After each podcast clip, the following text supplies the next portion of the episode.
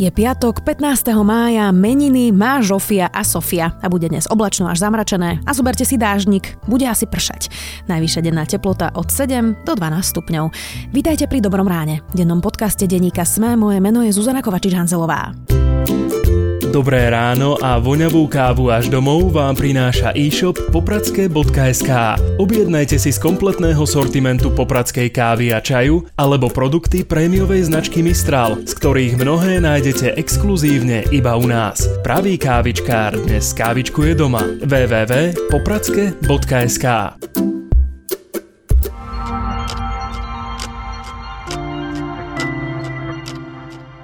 A teraz poďme na krátky prehľad správ. Poslanci nevzali na vedomie výročnú správu ombudsmanky Patakijovej. Proti boli Kotlebovci, Smerodina a viacerí poslanci Oľano. V parlamente sa diskusia strhla najmä na interrupcie a práva LGBTI ľudí. Kajetána Kičuru nahradí na poste riaditeľa štátnych hmotných rezerv poradca Richarda Sulíka Jan Rudolf. Jedným z jeho prvých krokov bude podrobný audit celej inštitúcie. Najvyšší súd zatiaľ zamietol sťažnosť Kajetána Kičuru a ten ostáva vo väzbe.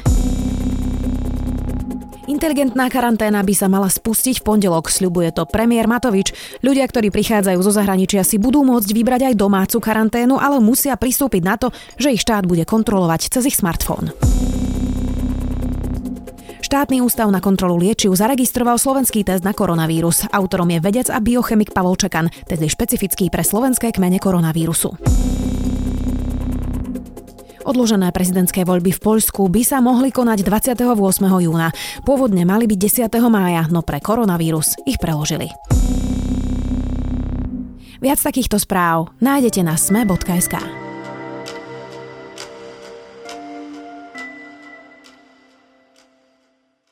Vyprahnutá domaša, suchá rozpraskaná pôda, suché lesy, ktoré vzblknú ako škatulka zápaliek. Rekordné sucho najviac ohrozuje záhorie a juhozápad Slovenska a poznačí aj úrodu.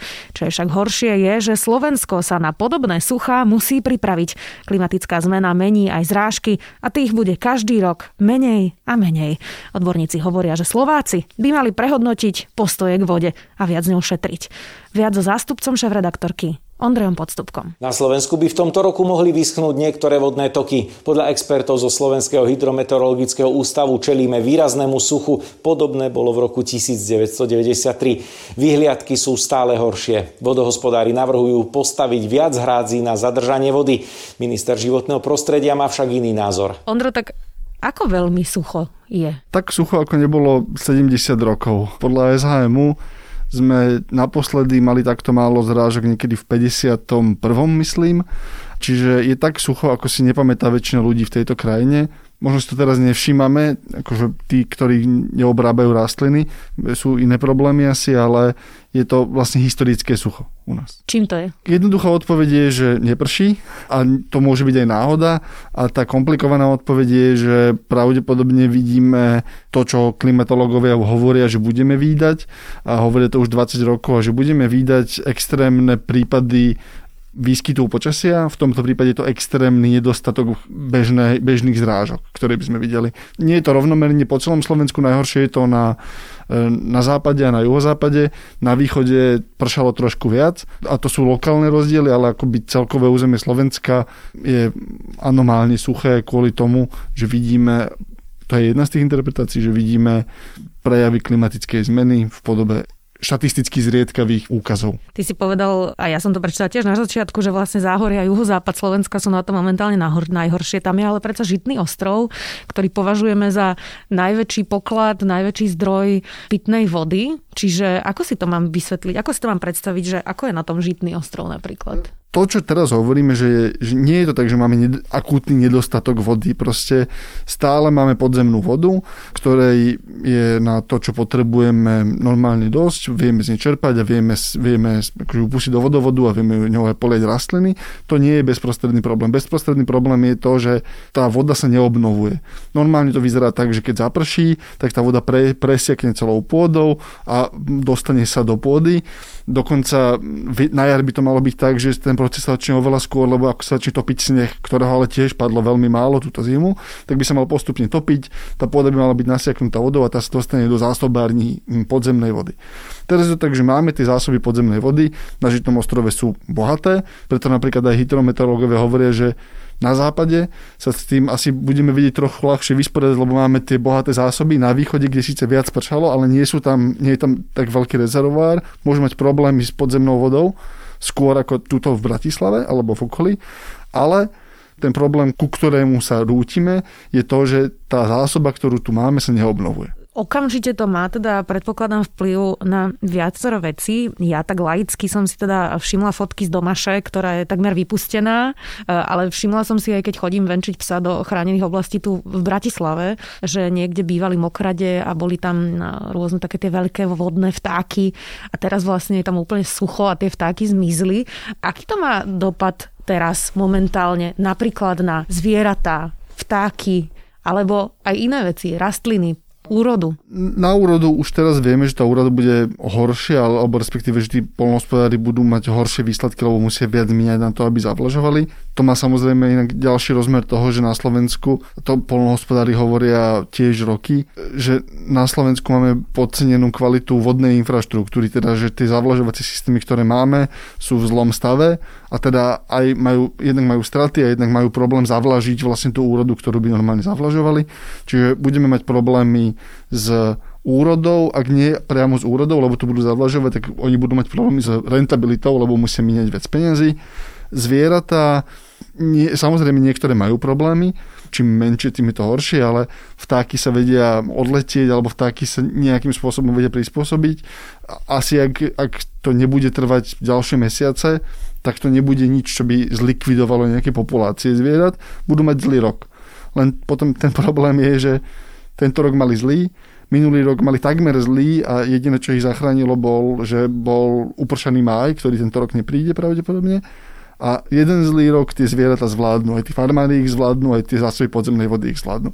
Dva zlé roky sú horšie, tri zlé roky, štyri zlé roky, koľko tých zlých rokov ešte bude, to je tá problémová otázka. Ako sa na to adaptovať? A pýtam sa teraz e, aj preto, že veľa sa diskutuje napríklad o tom, že e, repka, ktorá teraz všade momentálne kvitne a vidíme tie krásne, žlté, žiarivé polia, je teda plodina, ktorá sa primárne dáva do e, biopalív a že teda spotrebováva výrazne viac vody napríklad. Budeme musieť zmeniť pestovateľské návyky? Budeme musieť zmeniť to, že splachujeme napríklad pitnou vodou záchody a podobne? Výhľadovo sa na to budeme musieť asi nejak pripraviť. Opäť, my sme tu pomerne dobrej situácii, lebo máme aj zásoby pitnej vody, aj, aj podzemnej, ale ak presne príde 5 zlých rokov, tak zrazu sa niekto zač- bude musieť začať pozerať na to, že, že ako hospodárime.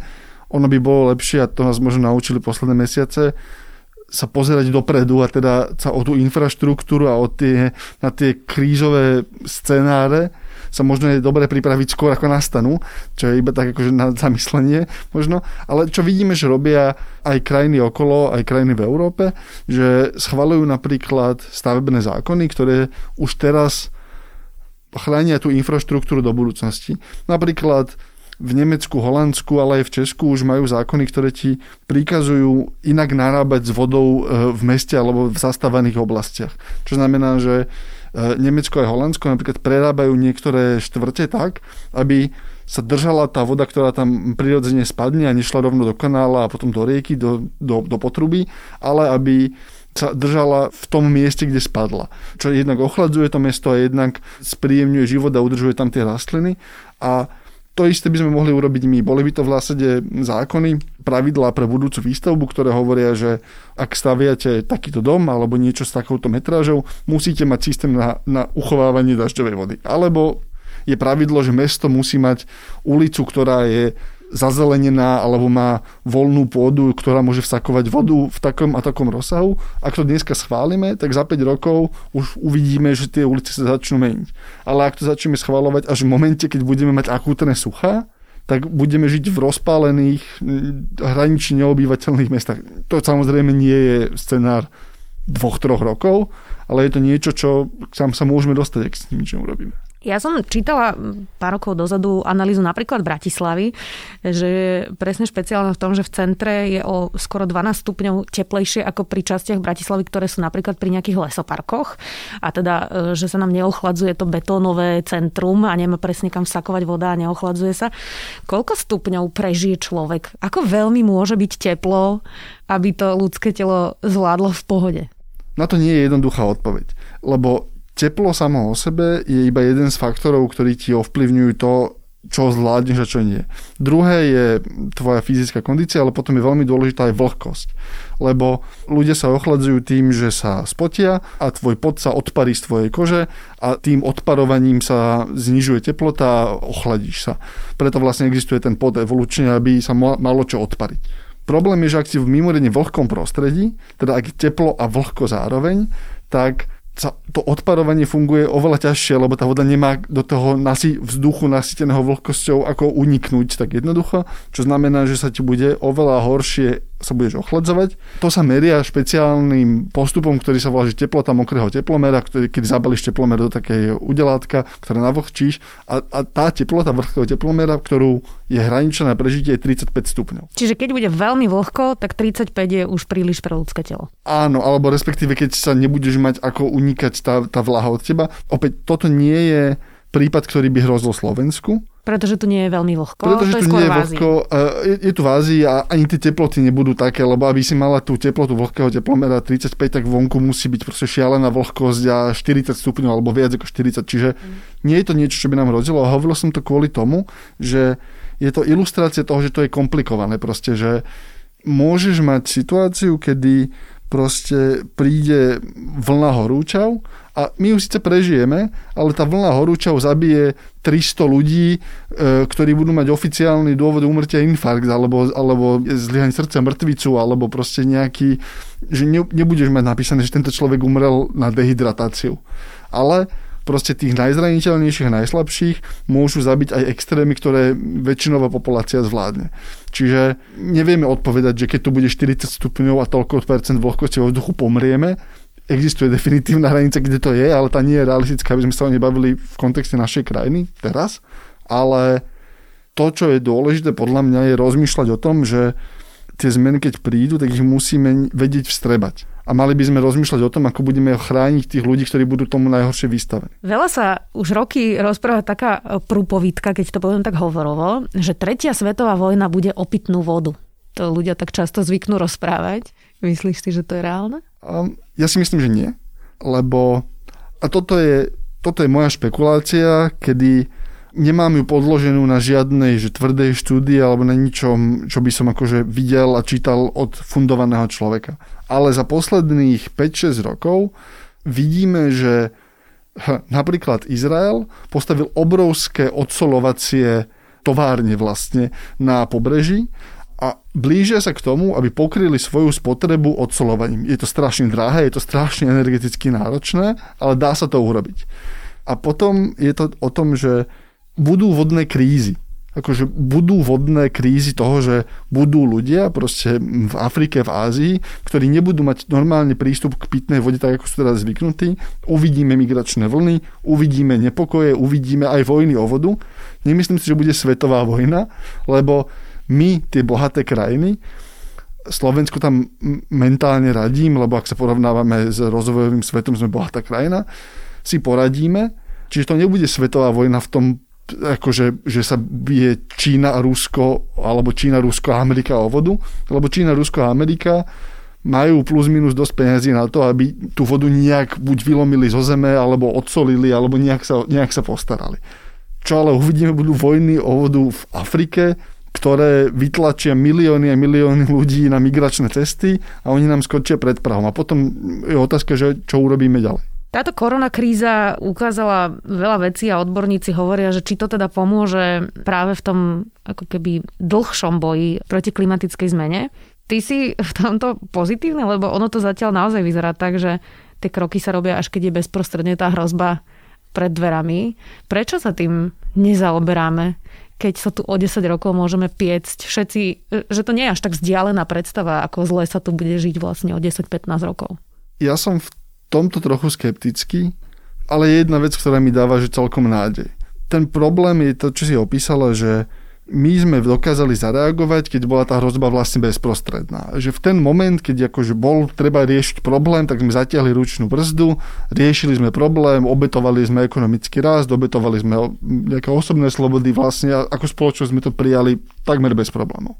Myslím na nejaké akože, že neboli demonstrácie veľké. Mm. Ale už pri tom toto bolo cítiť, že urobíme niečo teraz a musíme dva týždne čakať, či to zabralo. A tie dva týždne ľudia ako škrabali steny a pozerali sa pri klimatickej zmene sa rozprávame v najlepšom, že niečo urobíme dnes a sú to desiatky rokov, kým uvidíme výsledok.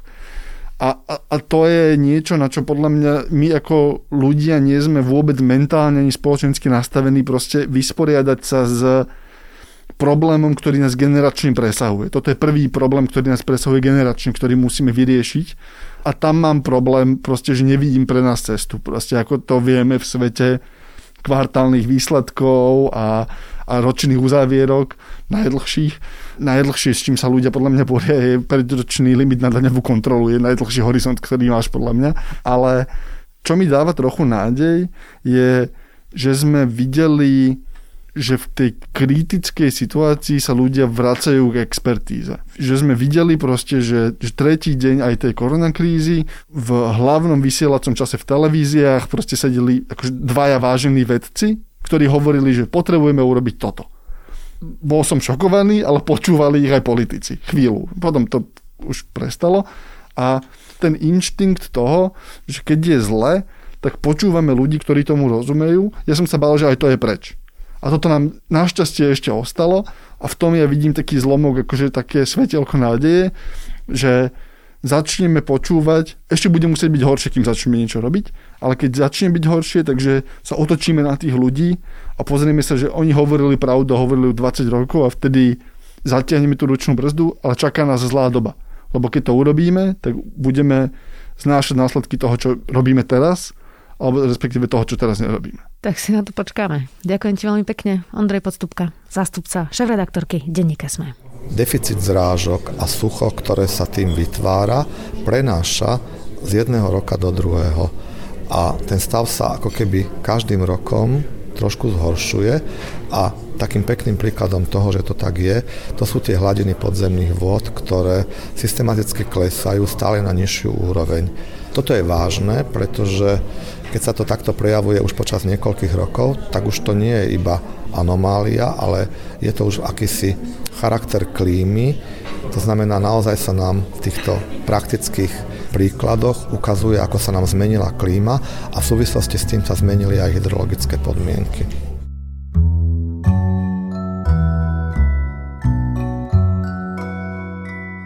Ak už vám dochádza inšpirácia, čo si doma v karanténe variť a stále pritom jesť zdravo, poradím vám apku Lime.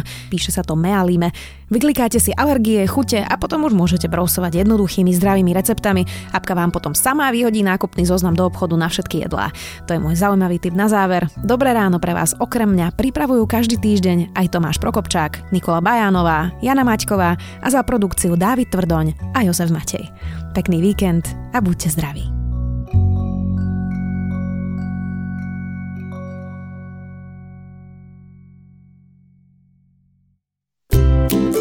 Podcast Dobré ráno a voňavú kávu až domov vám priniesol e-shop popradske.sk.